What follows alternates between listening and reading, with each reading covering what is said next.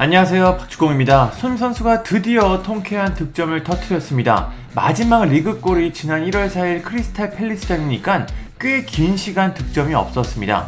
뭐 중간에 FA컵 프레스턴전 멀티골이 있었지만 그래도 리그골이 정말 절실했습니다. 손흥민 선수는 이번 웨스트햄전에서 교체로 나와서 리그 5호 골을 기록하며 활짝 미소를 지었습니다. 영혼의 파트너죠. 해리케인의 날카로운 패스를 받아서 간결한 마무리로 해결했습니다. 경기가 끝난 후 많은 사람들이 손흥민 선수의 활약에 박수를 보냈습니다. 그럼 손흥민 선수를 향한 말말 말들을 살펴보겠습니다. 먼저 골을 넣은 손흥민 선수 본인의 소감입니다. 그는 모든 선수는 벤치에 앉아 있는 것을 싫어한다. 그건 명백하다.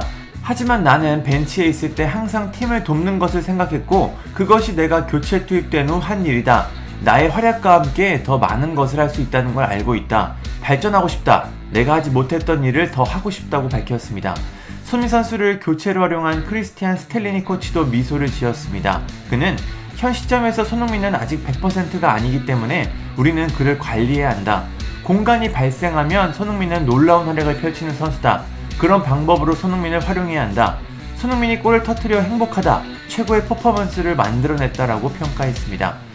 손흥민 선수의 절친 벤 데이비스는 우리가 손흥민에게 기대하던 모습이다. 우린 훈련장에서 이런 모습을 매일 보고 있다. 이번 시즌에는 몇몇 상황에서 그의 뜻대로 되지 않고 있지만 우리는 그가 있어 기쁘다며 함께 기뻐했습니다. 토트넘의 전설이죠. 로비 킨도 손흥민 선수를 긍정적으로 평가했습니다. 로비 킨은 난 손흥민이 항상 배고픔을 느끼고 있다고 생각한다. 자신감 부족이 그의 문제였다. 케인의 패스는 정말 훌륭했다. 그는 손흥민을 위해 준비했다. 수비수에게서 벗어나기 위해 퍼스트 터치는 월드 클래스의 터치였다. 지난 시즌 손흥민의 모습이다. 어떤 선수들은 벤치에 앉는 걸 받아들이지 않지만 손흥민은 그러지 않는다. 올바른 방식으로 대응했다고 전했습니다. 다양한 팀에서 활약했던 플로이드 하셀바잉크는 이게 손흥민의 속도다. 모든 것이 너무나 자연스럽다.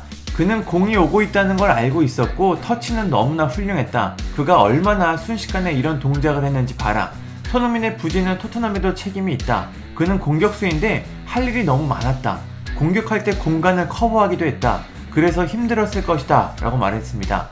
손미 선수는 이번 득점으로 토트넘 소속 프리미어리그 최다골 단독 2위에 올랐습니다. 기존에는 테리 셰링엄과 97골로 공동 2위였지만 이번에 98호 골을 넣으면서 득점 2위로 올라섰습니다. 단독입니다. 1위는 200골을 넣은 해리 케인입니다. 케인을 따라잡기는 어려울 것 같네요. 이제 딱 두 골만 더 넣는다면 소미 선수는 프리미어리그 100호 골 고지에 오릅니다. 하필 다음에 만나는 상대가 런던 라이벌 첼시입니다. 오늘 26일 일요일 밤 10시 30분 홈에서 첼시를 상대하는데요. 시간대가 상당히 좋습니다. 손흥민 선수가 이번 득점으로 상승세를 타서 연속골을 기록했으면 참 좋겠습니다. 감사합니다. 구독과 좋아요는 저에게 큰 힘이 됩니다. 감사합니다.